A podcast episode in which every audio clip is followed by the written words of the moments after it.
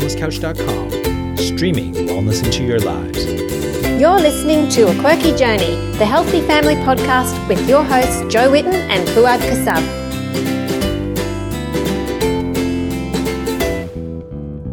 There we go. We're live. Ah! Exciting. Woo, we're live. Wow, Hi. Jo.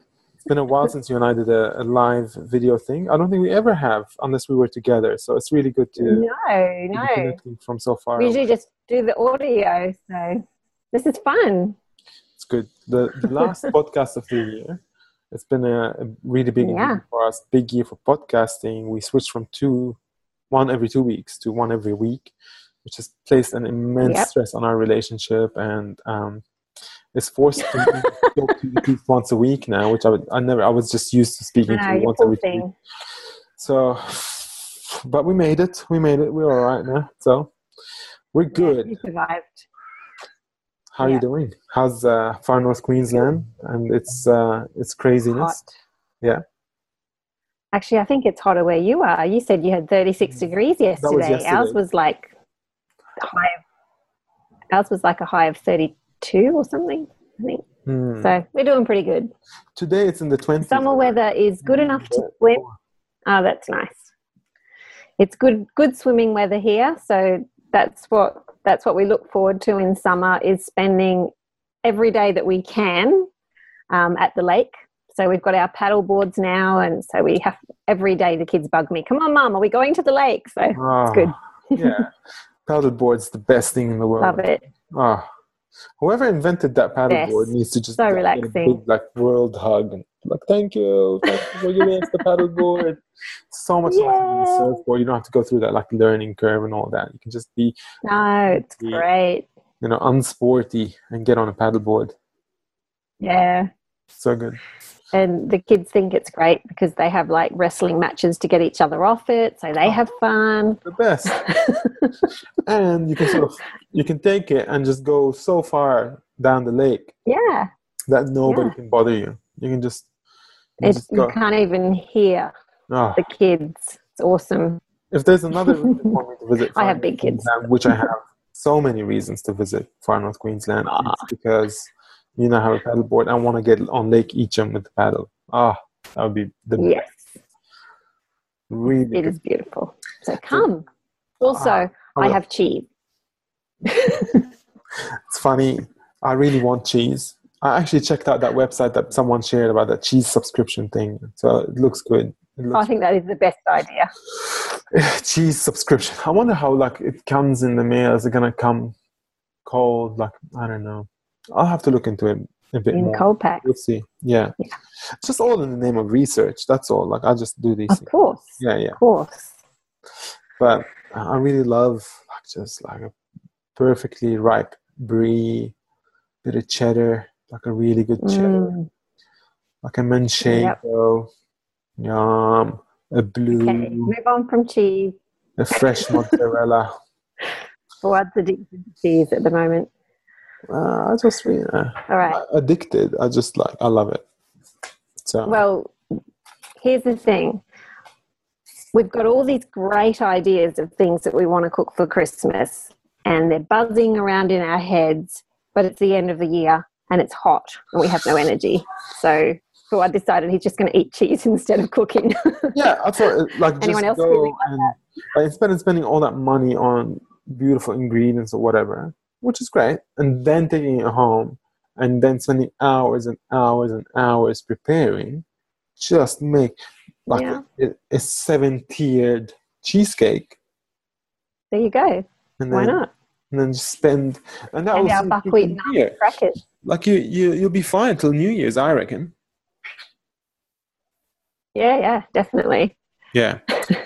So, Jo, we last podcast right. of the year, you- um, we uh, reached out to our community and we asked them what they have questions for us and all that kind of stuff. So, um, they came back to us Mhm. with a bunch of questions, which we will answer today, and um, it would be cool to get started now. So, what's the first question, Jo? Oh, okay. Well, uh, Cheryl asked how we met. So I think, why don't we start with our story? How we met? A story of how we met. and you know why we do what we do. That kind of we tell this at our seminars, but um, for those of you who haven't been to our seminars, you might like to hear a bit of our story. Yeah. Yeah, sure. All right, kick So, it off, Jojo. Okay. Um, so I, when I started blogging about, well, it was the end of 2008. Um, I, of course, stalked all the other bloggers that I thought were really interesting and doing a good job, and um, learnt lots from them.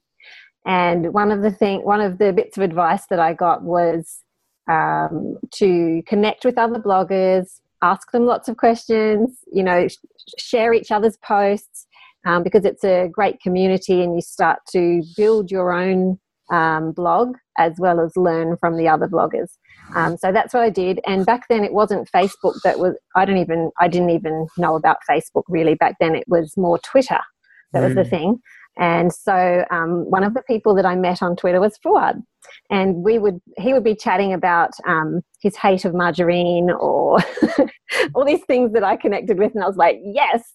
And I used to think it was so funny. One of my favorite things to do at night was to sit on the beanbag in the lounge room and read um, the tweets that were going on between Fouad and other people having these um, heated discussions about health food because Fouad didn't think like the other people on So it was it just Yeah. made me laugh so hard because it was it was what I agreed with, but I was not brave enough to um, get out there and you know argue about it a bit. So You are was a bit now. more- yeah, I am now. But Fouad was more feisty back then than he is now. He's more chilled these days. Can you imagine So- me even more feisty than I am now? He's so chilled. but happened? um, well th- those things used to be called tweet ups i think and like they had Yeah, a, a, a weekly thing where they had a topic to go in and talk about and it was run by these dietitians and nutritionists that's right. were really So um, long ago, I'm trying to remember. they had a very kind of molecular view of things and a very Yeah. textbook kind of stuff which was wrong and they would Yeah. talk about you know cholesterol as the root cause of heart disease and things like that and Yeah, just had right. no grounding in being human. And what that means is that as human beings, we should be eating natural foods, and of course, we should be, you know, margarine and vegetable oils and all that kind of stuff. And what's funny is like we'd have people, for instance, from say the Gluten Association, like, oh, I'm the nutritionist from the Gluten Association. I'm joining this chat, and, and uh, you know, saying why gluten is a like there was a gluten person, like there was a like a, No. a wheat board, like the wheat board. Oh, okay. Yeah, Yeah, yeah. yeah.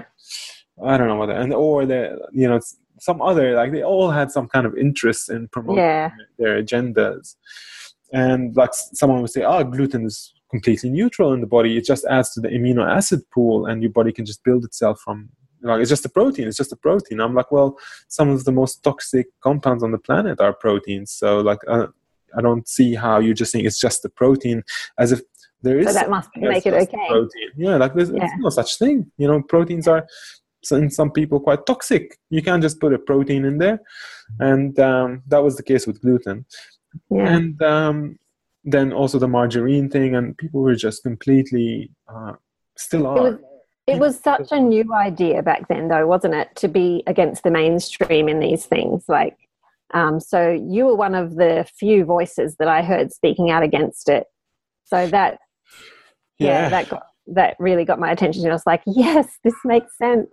Um, So you know, we'd chat and ask. I'd ask him questions, and then somehow I helped you get your first thermomix, didn't I? Yeah, so I, The I was looking at no, I think it was before the restaurant. I like before I was really looking at um, experimenting with it. Like I I had a I really wanted to make like a really smooth nut butter.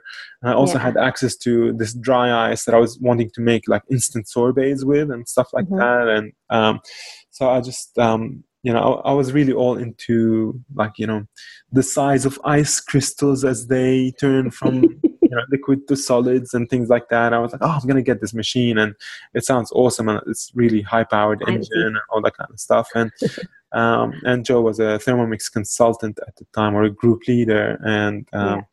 and they, like I, I'd go on the Thermomix website, and there was like no mention of cost. I'm like, wait, how much is this thing? And then Jo told me what it was and um, helped me get it locally, which was um, I think that would have been around I don't know 2013 or 2012. Yeah. Yeah, 2000, 2013, I think that would have been. Okay. But we've known each Well, other. I, I met you before that though. 2010, Um, yeah, I think I met you in 2012. We um, in Sydney. We all went out for dinner together. Yeah, in person. And Yes. Yeah. Yeah. So yeah, we got to know each other over the years and chatted food and and um, just kept in touch. And we were, we were on the same wavelength and became friends. And then my son Isaac got really sick, and um, of course I started hassling Fouad more than ever, going, "What do I do?" I was asking all my friends that I knew researched health a lot and food. Um, because I knew that it came down to we needed to change his diet, so I started asking Fouad about stuff, and he was um, he was running his own restaurant at the time. And he um, had someone come into his restaurant who had done gaps and she had talked to Fouad. And so he linked us up. And then that was Leah who started the podcast with me. Um, the three of us were going to start it together but Fouad was too busy with his restaurant. So Leah and I started it. And then when she got too busy um, around that time you finished up with the restaurant I think. And then well the second restaurant I can't remember Second one. yeah. Yeah. So a couple of years ago, came onto the podcast with me, and um, was it after that we decided to do the book? I think. Yeah, I think it was. Yeah, it was after the second second restaurant closed down, and I went through this kind of uh, difficult time of transition and trying to understand what I'm going to do with all this knowledge that I have and all the time that I'd spent in food and learning about health and all that kind of stuff, and I had no way of actually bringing that out and sharing it Mm. with people. And, um, And I think you were by then really enjoying sharing on the podcast. yeah, Because Yeah. he's, as, as you all know, he's very good at um, explaining the science behind the health um, in a way that's easy to understand and applicable. Yeah, and I, I think to me as well, just the more I dug more deeply into this topic and started seeing the importance of the message that we have and uh, really, really understanding the impact that sharing this could have on people, the more motivated I got to to talk about it and to be able to put it in front of people more and more. And it still continues to this day, like every every time I learned Mm. something new about this deepening this connection with our own nature and eating whole foods and nature itself and um, just the importance of reversing not only our own chronic illness but the illness that the environment is suffering due to us. I just find it to be the most worthy thing for me to spend my time in and to to really focus on and I was um, during that time I was podcasting with Jo and also she was going through that whole thing with Isaac and what happened was I I was working at a company um, like a you know a listed company on uh, and um, just doing IT work which is my training. I'm a software engineer by trade and I worked at financial corporations for a long time which also fed my uh, hatred for that kind of system which is always about consumption and money and you know putting profits over ethics and uh, Mm. and the more I spent time in it i would see people who are just really beautiful people with so much potential just channeling their energies towards something that they just weren't happy with just to make money. And i just found that to be what was happening to me too. And i just couldn't i couldn't live that way because i knew i had to talk about the thing that i'd found like the purpose that i had found in my life. And a lot of people really important. yeah. And and a lot of people don't haven't found that purpose. So they stay in that kind of world which gives them things that they need like you know money and security and all that kind of stuff which is completely understandable. But i think we're now at a time where we need to make bigger change. And then so i was going through that kind of really difficult time. I actually discovered that week when you and i were talking about the book that the company that i was working for was doing uh, had a software that they that Monsanto was using, and Mm. um, and I just couldn't sleep at night, and and then I was talking to Jo just earlier before that. I, would said to her, "When are you going to do your next cookbook?" And she said, "I just don't have time. I'm not really sure." Um, I was so overwhelmed that I didn't feel like I could take a step forward. I was trying to do all my business myself, plus homeschooling the kids and running the home and traveling for book seminars for the old book. And um, just, I could not keep up with the emails and the messages and the people needing help. And to think of even starting another project just did my head in. Yeah. so when Fouad suggested it at first, I was just like, no, I can't. I just can't. Um, but the more he explained how he could help me, the more I was like, oh, that would be so good. Yeah. so yeah, you explain it, Fouad. No, so that I don't think it took that long to sort of convince you. I think you No, you too like you were ready for um Yeah, like I knew it was time, but yeah you, you needed to do to it that step I thought I couldn't manage it. Yeah. Yeah. and and I um I had no idea how I was gonna actually leave this well-paid job and join you in quirky cooking and actually even make a living in any way that I was like, to be able to support my family. But I had a little bit of savings, and I thought I could sort of limp on that for a while and just we reduced our costs and didn't consume and all that, we'd, we'd be all right, you know. And um, so we downscaled our lives, and recently, like we moved to the Blue Mountains to actually minimize these, um, you know, costs of living closer to the city and all that. Um, but I, I just decided that week when I, I had the two news that Jo would be interested in me doing the book and um, that I would, uh, I was working in a company that was, you know, working for Monsanto. I just felt so uncomfortable and I put in, put in my resignation and I quit. And I had no real, yeah, real direction on, on I'm pretty how- sure I remember you ringing me one morning and saying, Jo, I'm going to quit my job and work with you. And I was like, Have you talked to your wife about this? and you were like, Oh, yeah, I better do that. yeah. no, I had, I had, I'd sort of spoken to her, um, yeah. but but She it was very supportive. Yeah, and Elaine was um, definitely she she saw how moving back into the corporate world was just like soul destroying for me because I just couldn't I couldn't really um, be myself. I couldn't uh, express the, these things that I do now.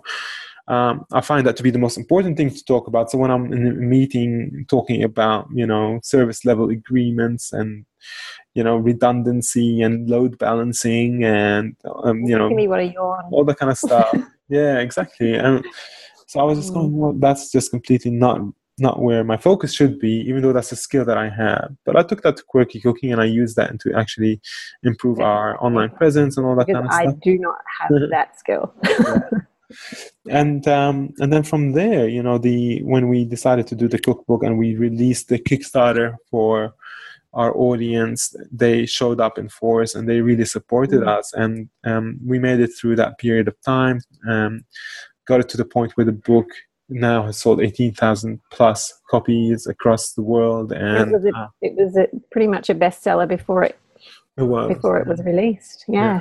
So this was uh, the big shift that happened in my life, and not as big a shift for Jo, but now she has, you know, me in her life, which I guess is a, you know, traumatic event for her. And yeah. Ah. No, it's it's. Um, I often tell people I'm like they say, "Oh, you must be so busy. You're always traveling. You're always doing this. You always." I'm like, you know what? I am so much less stressed than I was two or three years ago. Mm, Um, and you can even see that in my photos. You can see the I was so thin. I had big dark circles under my eyes. It was partly food stress, which I had to change my diet and um, work on healing the gut. But it was also just the, the overwhelming stress of trying to run a business all on your own, plus do everything else. yeah. And now that we've got such a great team and Fouad's helping me, and we just um, we just have so much less stress. Well, I have so much less stress. You might have more. yeah, I have more, you have less, so it balances out. it's no, it's Yeah. great, and um, we just feel like it happened very naturally, and it was just meant to be. So Yeah, so that's the story, guys. Yeah, that's it. All right, what's next? There you go. Um, okay, so we should probably um, just mention in here anything that we've got coming up next year, should we, or should we leave that to the end? Um, sure. So we have Brisbane. That's the the only thing that's sort of Booked in so far. Um, the- and the 21st and 22nd, um, we have seminars in Brisbane, two each day, morning and night. So that's on our events page on the blog. Um, but just so you know what sort of things where we're heading, Um, we still want to get more seminars done around Australia, and we love doing the regional ones as well as the big cities as much as we can um, to really spread. Like Fouad said, this is our passion: is to really um, share the need to get back to back to basics, back to real food, back to the way we were designed to eat and the way that we were designed to live. Um, you know, natural, healthy living. Um, so that's why we travel and speak about this because it's often very much more, um, uh, what's the word, powerful when you hear it in person and when you come and talk to us and when you hear other people's stories because um, we get people up on stage with us to talk about their stories and to share their businesses, people in the local area where you are. Um, and it's just an amazing journey to see the changes as we travel. We get to speak to a lot of people who um, whose lives have really been changed by just getting back to the way they should be eating. And um, it's very exciting. So that's our main focus. And we do have other projects coming up, which we'll talk about more next year. Awesome. Yeah. All right, so let's answer some of these questions. Do you think people are wondering why Fouad is sitting on the floor and just changing positions all the time, doing this, doing this? Doing this? Well, if they know you, they know you're a little odd. all right. Okay. Guys, I try to do it this way so that um, I get a little bit more uh, micro movements throughout my day. So if I'm sitting on a chair, I'll just sit on a chair and my, my posture will be all off. Whereas if I sit on the floor, I'll find that you can't sit long enough in one position for yeah, a long time. You, you have to mm. shift. You have to constantly shift your position, and uh, that helps me because I deal with chronic pain in my body. So if I'm not moving, um, I feel more inflamed. So this helps me mm. just keep things going, and it's just a simple decision to shift from moving from a chair to the floor. So if you do that, it just helps out a lot. Yeah. I find standing up helps me. I move around a lot when I'm all of it. Yeah. You, you do everything everything's good. Mm. Yeah. All right. Yeah. Okay, so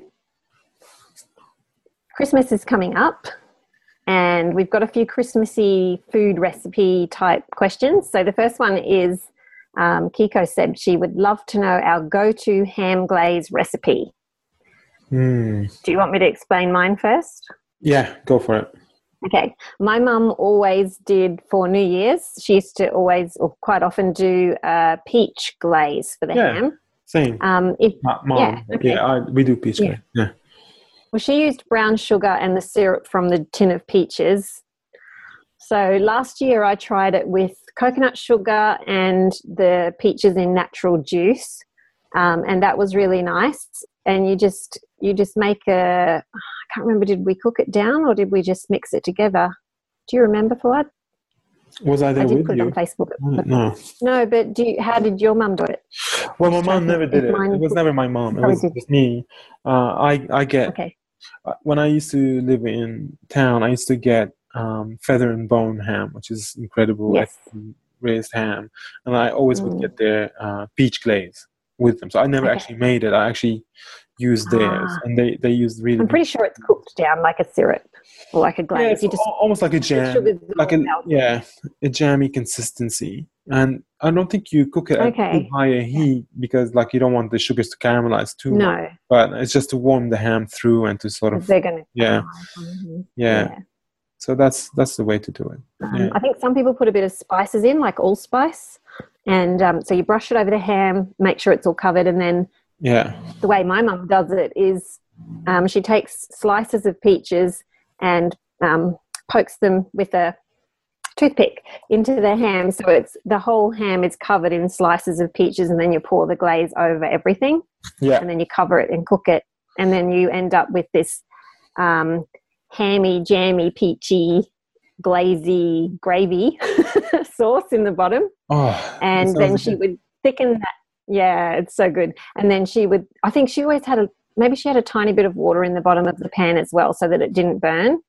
And then she would thicken that on the stove top with a bit of corn flour. So it was a um, it was uh, you know not opaque. What's the other word? You know see-through. Um, so the glaze transparent. So it makes it like a shiny transparent kind of glaze and then um, so you slice up the ham and then you drizzle some of that over and she called it red eye gravy that's a southern american thing red, eye, red eye gravy. Oh. Yeah. I can't find the the glaze on the feather and bone. I can't find the ingredients.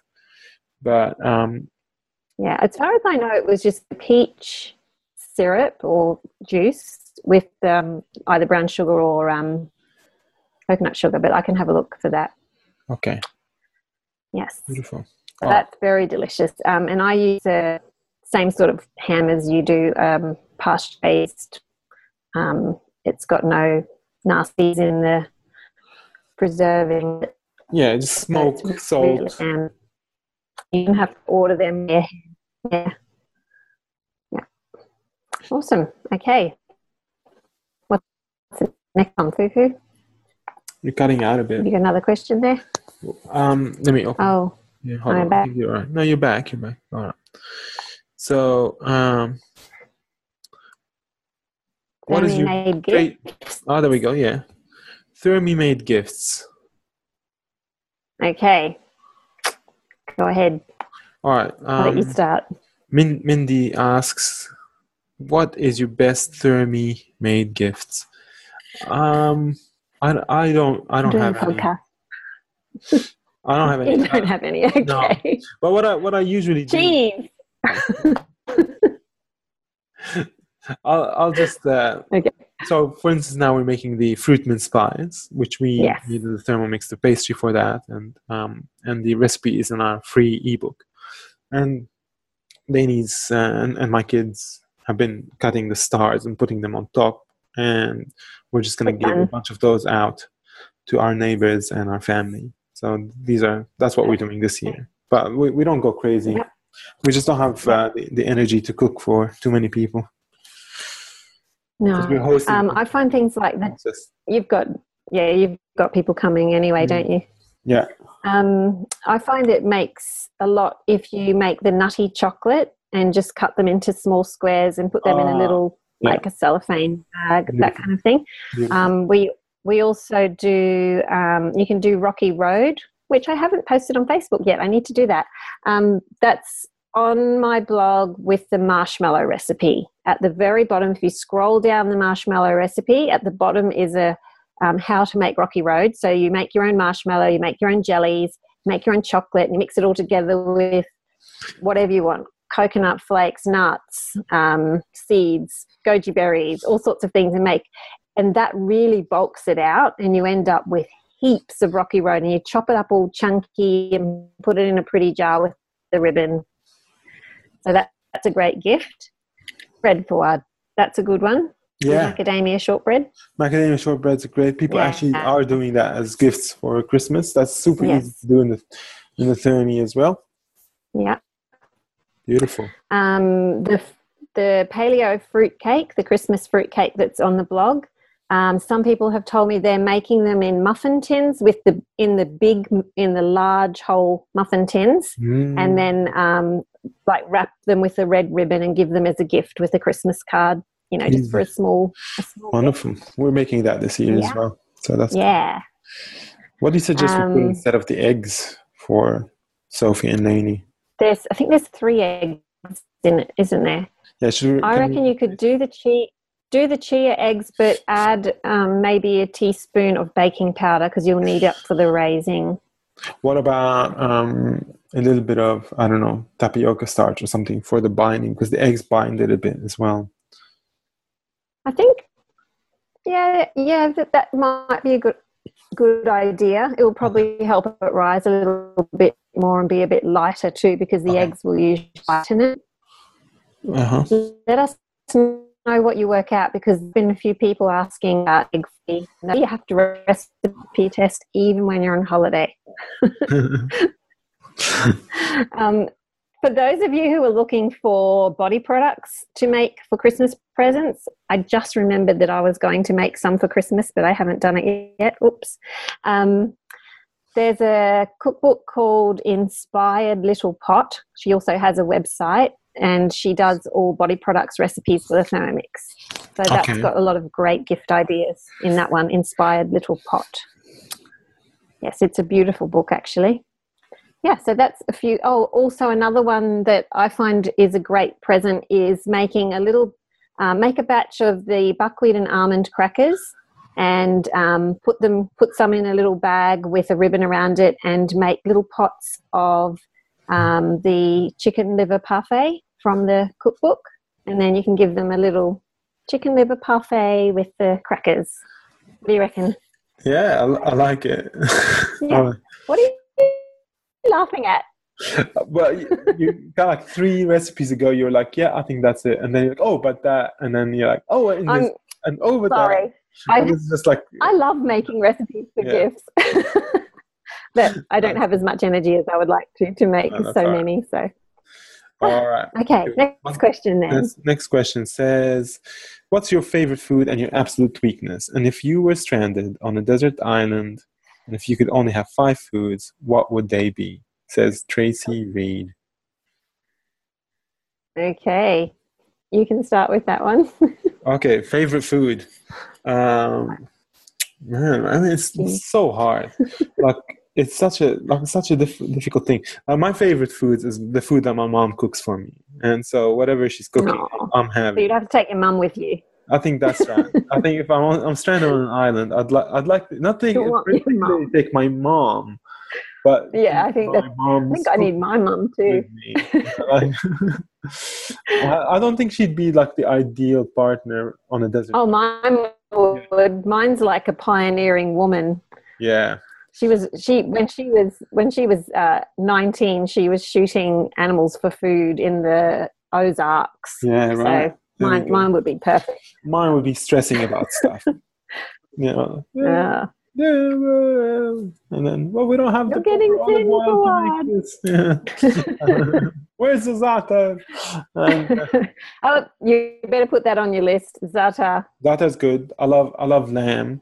I love cheese. Mm. Um, I really I love uh, I love butter, um, and I love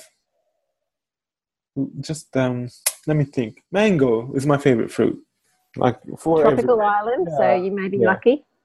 Mango would be good. Yeah. What about you, Jo? What's your favorite five? Well, I would. I'm pretty close to yours, actually. Well, let me say, if it's a tropical island and there's coconuts, I would be so set up because I'd have coconut milk, coconut water, coconut oil, coconut to eat. So that'd be good. Coconut, Coconut flour. coconut flour. Um, Yeah. uh, let's see, some kind of nuts, maybe almonds. They're nice and you know you can use them I for don't lot of. like being around coconut because a little bit I'm a little bit coconut shy. Sorry, that's a bad joke. Coconut. shy? Sorry. yes, I got it. Very good. um, okay, so coconuts, almonds, um, butter, definitely butter, Yeah. because then I can make ghee or have butter. Yes. Um, I think I need cheese as well because you can pretty much live on cheese. Yes. And let's see, I probably should have a vegetable in there. We'll say pumpkin because I eat a lot of that. yeah. Yeah. I think if I've got butter, go. if I've got cheese, I'll, I'll well forego the butter. I'll go with some kind of I don't know, something that I can turn like if I, if every once in a while I felt like a cake, I could make it. I don't know.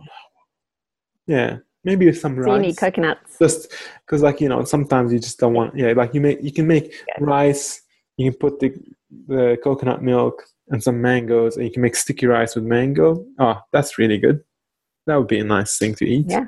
Oh, that that is a nice idea. That's Yeah. a really hard question, isn't it? but it? if i'm on But, you an know, island, um, i've got fish so i'm not gonna add that to my list so True. yeah. True. Got fish. Yeah. What else all right Very that's good. good. okay let's look at the other question it's taking too long jo Okay. that question was from tracy Okay. reed Sorry.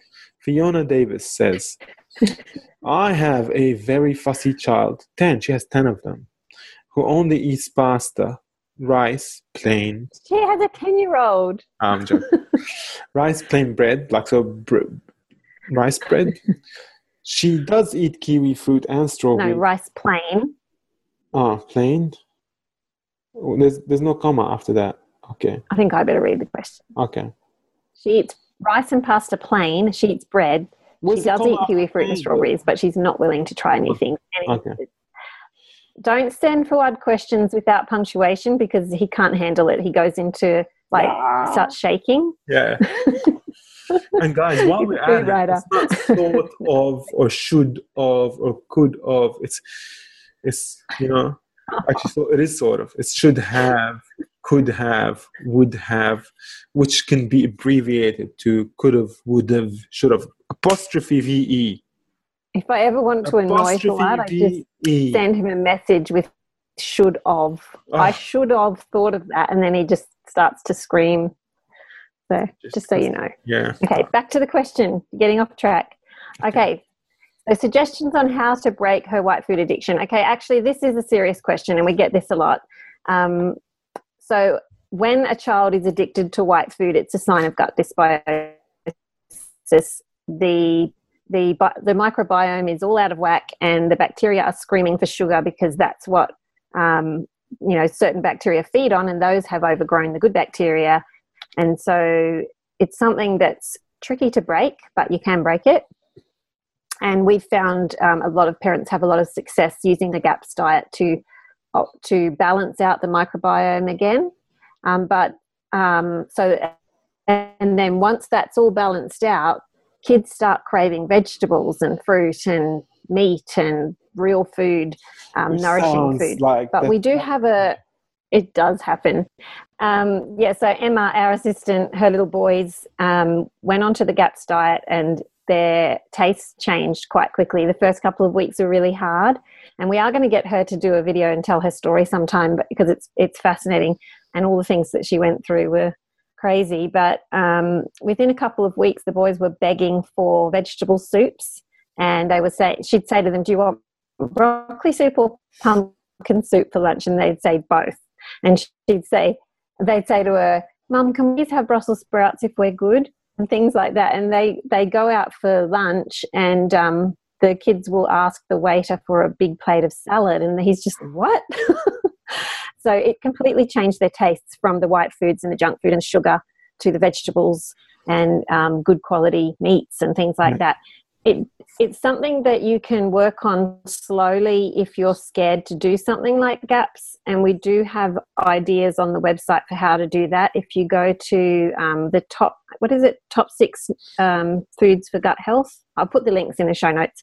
Um, that one tells you a list of foods that you need to try and start getting into the diet before you take anything out. Just start trying to get those foods in. They're really highly nutritious foods then there's also another one is um, getting started with gaps it's called on the blog and it's really good for just simple steps for making those swaps that help kids to slowly get used to eating better food what suggestions do you have Fu?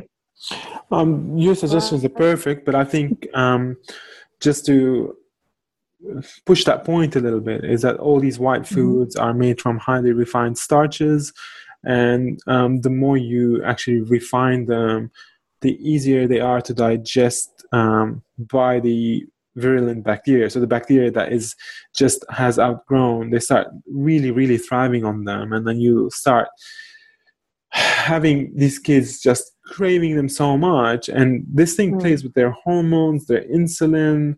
Uh, it really, really stuffs out their microbiome, and it's just really important to nip this at the bud because you don't want your child to be addicted to these foods.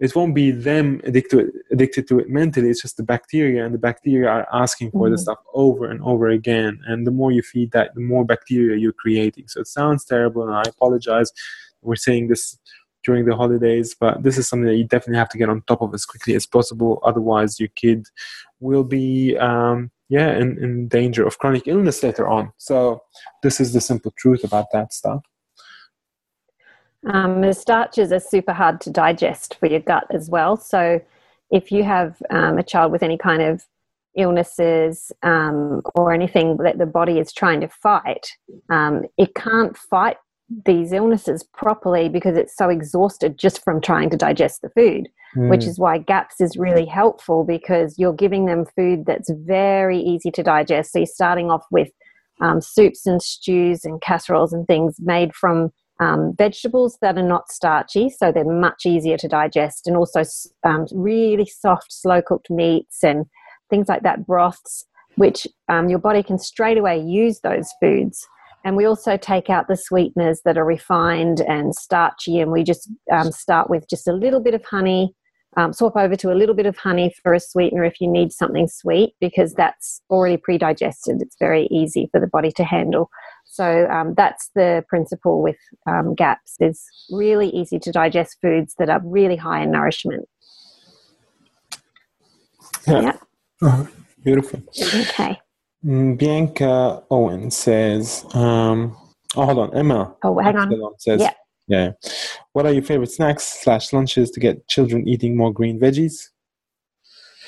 Um, I Kale triangle. Kale, kale triangle is really good. So My put them in with other them. food that they, they love. Like um, yesterday or the day Mhm. before, I made like I grated some potatoes and zucchinis and onions, and I had a little bit of things like spinach in there, like finely chopped. And I did a stir fry with like just stir fried potato in, in the wok, and the kids love the potatoes, and it kind of makes them eat it regardless of what's there Yes. with it. And Yeah. um, Add a bit of bacon Yeah. extra.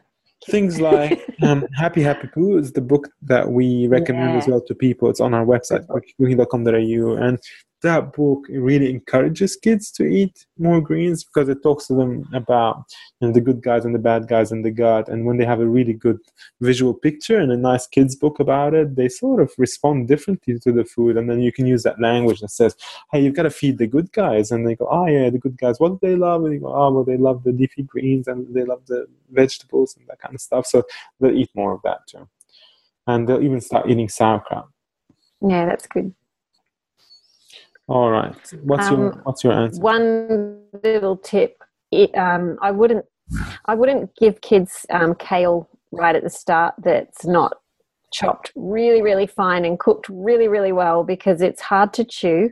So I'd probably go with the softer greens at first, actually, like um, silver beet and Spinach. broccoli and things like that that you can yeah that you can get soft um, there's a few recipes in our cookbook that i can think of that our kids absolutely love that have greens in it. One of them i've had a lot of good feedback on which is the broccoli soup. Because i used to make i've made that one quite a few times in classes and i've had people say i don't even like broccoli but i love that soup and it's got broccoli and peas in it. Um, sometimes it's the texture for kids and if you blend soup and it's really creamy um, and they can dip something in it um, you can make like a grain-free bread in toast fingers or something like that something they can dip in it then often that will help. Mm. um, we also make like when our sort of like what Fouad was saying when we make a really tasty chicken stew I'll put in a whole bunch of greens. I'll just slice them really fine and put them through that and that just um, they just they're not um, crunchy. So I think the kids don't mind the texture they're just all mixed in and another thing I do is when I make meat pies and things like that, I actually chop a whole bunch of silver beet or spinach through um, with the meat and veggies and gravy inside a meat pie. So I just put it in Mm. everything really. Um, smoothies as well. Yeah, All right. so that helps. Let's have a look. Traveling, Bianca. Bianca's my neighbor down the street. She's traveling today. so when traveling, what's the one thing you don't travel without? You know, Uh, you travel a lot. What don't you travel without for what? Weleda products. Food. Oh, well, I suppose that's skin food. Yeah, well, no, she didn't good say food. She didn't say that. And honestly, like I, I will always because this is my problem. Every time I go, you go to an Okay. Airbnb or a hotel or something like that. They've got the worst kind of products in there. yeah, don't. Yeah, I never use them. Yeah, and no shower shower head filters for chlorine, so my skin is just completely dry by the end of my shower, and I Mm. need to moisturize head to toe, and I need to use really good quality products and good toothpaste and all that kind of stuff. So I keep my Weleda back with me. I don't actually travel with food. Jo does because she's got problems, but I I, ah. I don't mind. I don't mind traveling without food. You've got problems with that, you know, like hunger. You get hungry, I have hunger problems. Yeah, I'm not as bad as I used to be. I used to have to eat every two hours, every two to three hours Yeah. when I was really thin. But once I got well, now I only have to eat. You know, I can go hours in the morning before I have like a brunch, and then I can go hours and have dinner, and I'll be fine. Okay. Um, depending on what I eat. If I start when I'm traveling, if I start eating starchy foods, then my blood sugar levels go crazy. But if I stick to um, the way I eat at home, then I'm fine. But, uh, yeah, I usually take What do you take? my- Yeah. Okay, my friends laugh at me because my handbag is is like Mary Poppins handbag, and you just keep pulling things out. so um, I quite often actually, I always have a little jar of honey in there, little jar of raw honey, so that if I'm out somewhere and I want to put a little bit in my tea, then I can.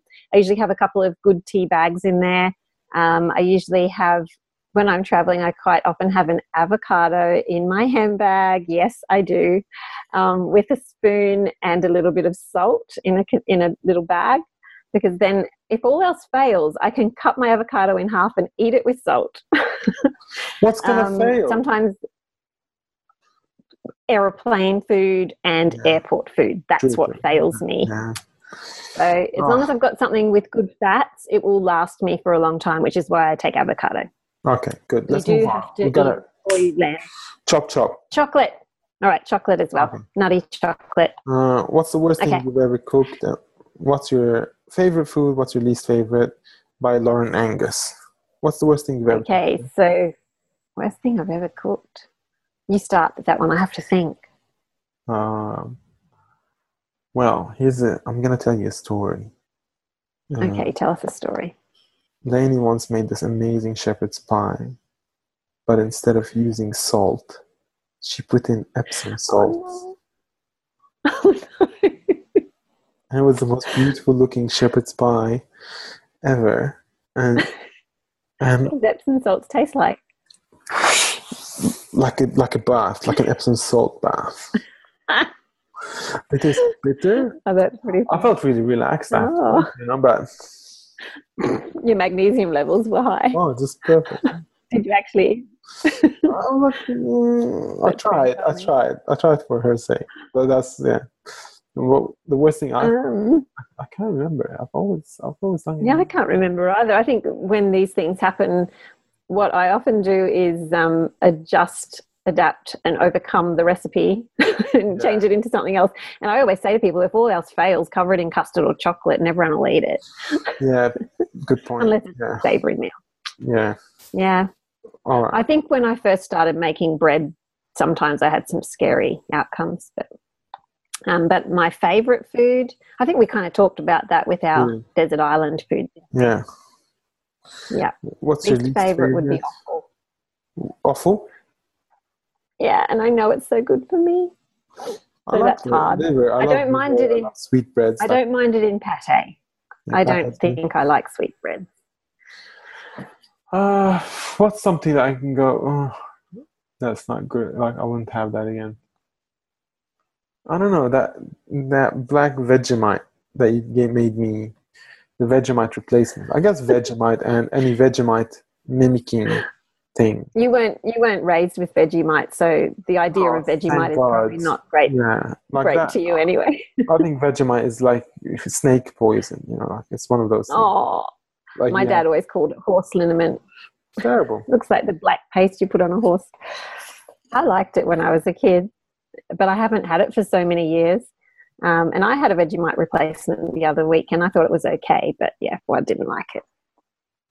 Veronica Pasalic says, Ah, so many questions. I want to know your thoughts on all the different sweetener al- alternatives, particularly xylitol, erythritol, etc. You can answer that one. Okay, uh, start with xylitol, erythritol. I used xylitol for quite some time, um, um, a few years ago, and I found it to be quite nice to eat. Uh, it has like a kind of cooling after effect in the mouth, and it didn't seem to affect my blood sugars much, and um, it didn't have any like real detrimental effect on my body unless I ate too much of it and you'd get the runs because these things are called polyols or sugar alcohols, and they're indigestible uh, by you. They feed your gut flora, and a lot of people think they're great for you, and a lot of people find them really, really gut irritating. And if they have problems with gut health, and they don't eat them. Uh, so this is um, So, so if you have problems with gut health, um, you'll be more likely to get the runs well from certain xylitol. certain types. Okay. Like I don't know, it's it's an individual thing.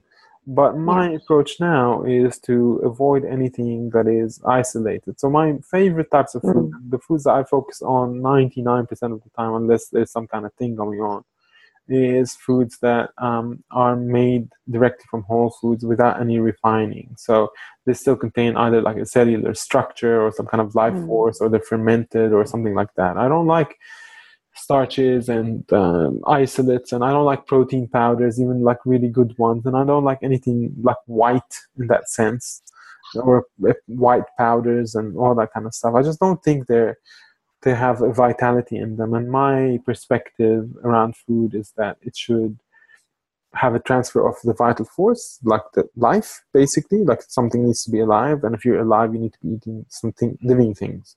So that's my perspective on it. And it might be ideological in that sense. So I, I don't know, because a lot of people will take things that aren't like that and swear by them. But to me, I just don't think it's right. I just, it doesn't sit well with my worldview and the way that I see food. And I would much rather eat, uh, you know, smaller amounts of honey rather than yeah. large, large, amounts of xylitol. Same. Yeah. Yeah, I agree. Um, I remember years ago, people were all about stevia. Stevia was the thing. And um, for one thing, I didn't think it tasted that nice. And for another thing, it was this white powder, and I knew it came from a leaf. And I was thinking, I don't know, mm-hmm. the, yeah. but you could get the um, green powder, which is just the dried leaves. So I was fine with that and actually tasted better as well. But um, yeah, most of the time I just use honey and just don't try not to go crazy with it. Yeah. Same. Yeah. So and dates. Uh, yeah, just naturally. Um, a little bit of coconut sugar now and then for a treat, but not much. The more you refine these things, the worse they become for you, yeah. and then you can overconsume yeah. as well. But like my mm. personal experience with xylitol hasn't been bad. Like I've actually like it saw me through those days when I was low carbing and I needed some kind of sugar mm-hmm. replacement and I was trying to make that transition. And yeah. it did all right. Like and I still, you know, gained a lot more health than any kind of detrimental effect it had on me. But I just mm. don't yeah, it's just that's how I feel about it. So Jennifer Joy I guess it, no? Yeah. Go ahead. Yep. Says, do you ever um, how about we do that one last? Okay. All right. What's the yeah, next we'll one then? Do this other one first, shall we? This long one? Yeah. Yeah, so we've got a, a longer question here that's um, quite serious, and then we'll finish off with the lighter one. So, um, this lady said that she's conceived while on GAPS. She's in her 11th week of pregnancy, and um, she's sort of gone on to eating spelt bread and quinoa and white rice and things like that to cope with morning sickness. Um, and she's still home cooking everything else, but she's feeling like she's kind of beating herself up because she feels like she's eating things that she shouldn't be. Um, and she knows that GAPS really helped her and it um, just reset her body. And she, she was so sick in March, and now by Christmas, she's so much better.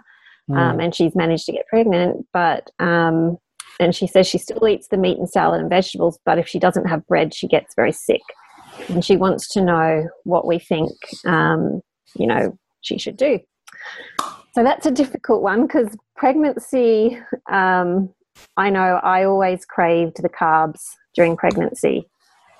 Um, but there is safer carbs and less safe carbs, wouldn't you say, Fouad?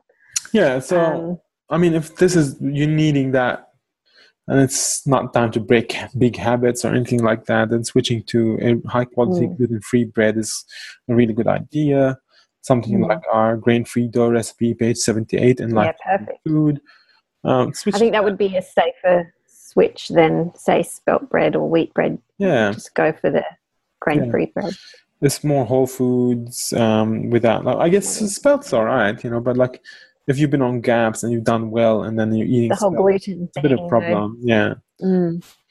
Uh, yeah. But I think it's also a time where you're just, um, you know, you just have to be looking out for all areas of, of your well-being not just the food so if stressing about the food is causing you more problems than the food itself then mm. i'd rather you not stress about the food and continue eating exactly. rather than you know making a switch so it's a, it's a big and i don't think yeah. I don't think it's a big problem having a bit of rice and stuff when, you know, obviously if your body's craving carbs and you need to have a break from GAPS. Um, That the recommendation is not to do gaps um, strictly when you're pregnant anyway, because it helps your body to detox, and you don't want to detox into the baby. So when you're often, pregnant and breast, yeah, you don't want to be doing that. No, that's right. So I'll just keep things in a homeostasis. But also the Whole first three, three months of um, pregnancy are usually the worst for keeping food down and mm. vomiting all that. And you're at 11 weeks, so you only have like a couple of weeks to go before hopefully you start feeling Hopefully. better and and you know Yeah. symptoms will improve. But if they don't, then see a naturopath about it, someone or a Yeah. GAPS practitioner or someone who can help you make that transition, someone who's more knowledgeable about us about these tweaks that you should be able Yeah. to make there. Yeah. because there's a lot a lot of um, things that your body craves because it needs certain minerals. So that's why it's good to see a naturopath you may need to take some kind of minerals vitamins. Yep. Yep. Cool. okay last one. Um, okay so jennifer says do you ever lose your cooking mojo? And if you do how do you get the passion back? Eating well can take a lot of headspace and time. Well we know that. And yes we do lose our cooking mojo sometimes. Or maybe it's just we lose our energy because we still love talking about food and imagining it and figuring out ideas, don't we, Fouad? Yeah. Yesterday, I noticed that the reason why I wasn't feeling motivated to cook is because my house was in a bit of a mess, and the, I the fridge exactly was same. really, and the fridge was just Yep. full of stuff, and I'd open that Yep. fridge and have like an overwhelm. So today, I've gone in and I've cleaned my office, started to clean the uh, the living rooms and all that kind of stuff. Lainey's on it as well, and we're trying to declutter so that just having that kind of space be more productive and easier, not overwhelming. So if we can do it that way, that's the better way to do it, I think, than to just try to That's- chop and cook when everything's just messy. So if you're not, you don't have the mojo, put your efforts into sorting out your space. Yes, I totally agree. This whole week, um, I haven't had much help this week because I've got two of the older kids at work, and Katura, who often helps me, has been away, and um, it's just been so jumbled. Everything I keep saying, this house is a mess, but it's like clutter, like you say, and so. Um, as the house has gotten cleaner and we've worked on it every day, and as things have gotten less cluttered, today I feel like cooking, and I'm like, yay!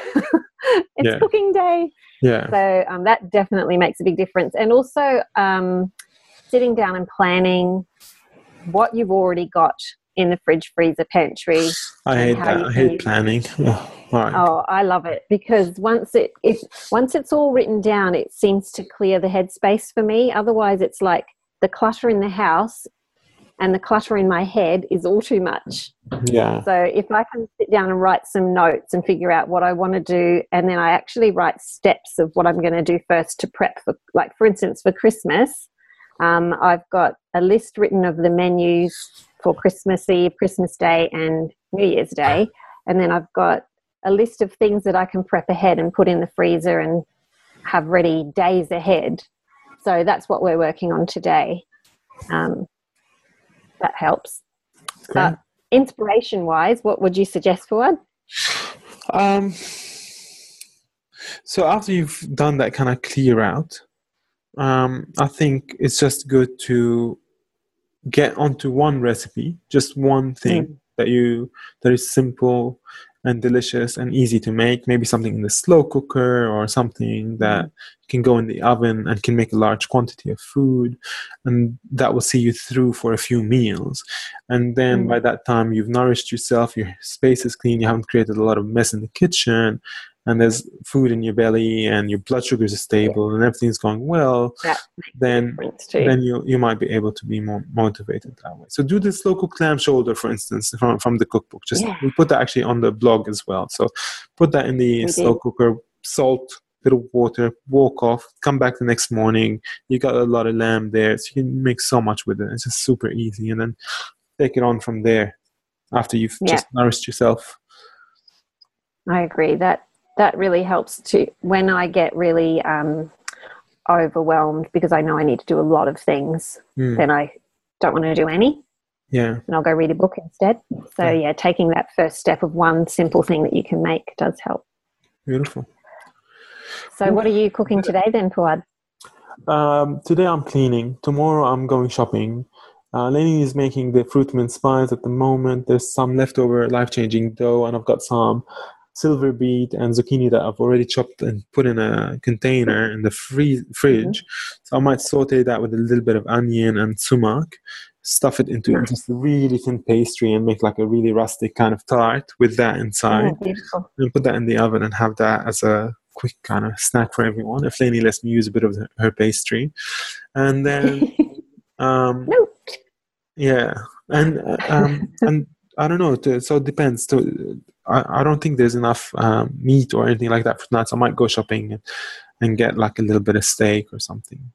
We'll just have that. Something simple today, and then tomorrow I'm doing the big shop at the seafood. What market. did you decide on for Christmas Eve? Uh, I'm gonna Yeah. do. I think I'm gonna get like a um, an eye fillet roast, some beautiful Yeah. roast, and I'll roast that with lots of veggies and things like that. And I'll have some. That we're gonna have like an English style breakfast this year, and uh, we're making uh, the paleo Christmas cake, the fruit mint tarts. Uh, we're making what else?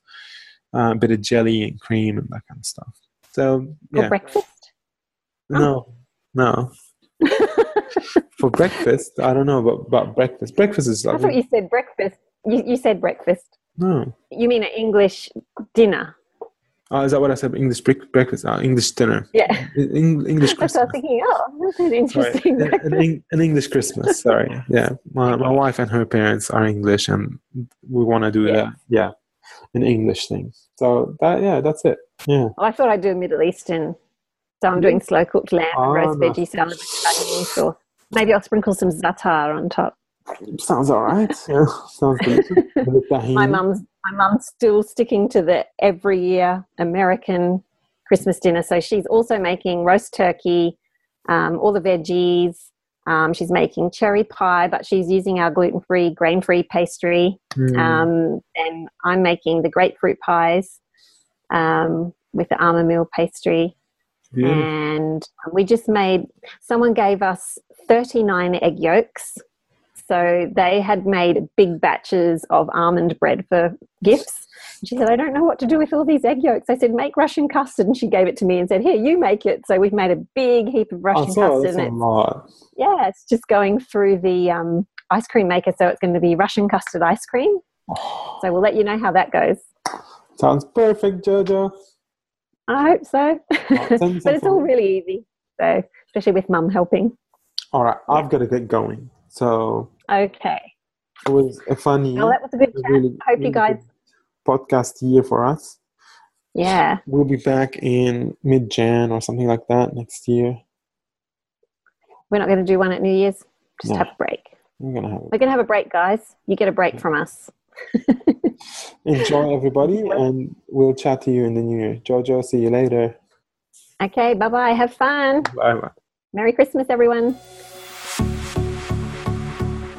This has been a production of TheWellnessCouch.com. Check us out on Facebook and join in the conversation on Facebook.com forward slash The Wellness Couch. Subscribe to each show on iTunes and check us out on Twitter.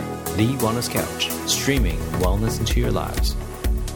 Whilst the Wellness Couch presenter endeavor to provide accurate and helpful information to their listeners, these podcasts cannot take into account individual circumstances and are not intended to be a substitute for health and medical advice from a qualified health professional. You should always seek the advice of a qualified health professional before acting on any of the information provided by any of the Wellness Couch podcasts.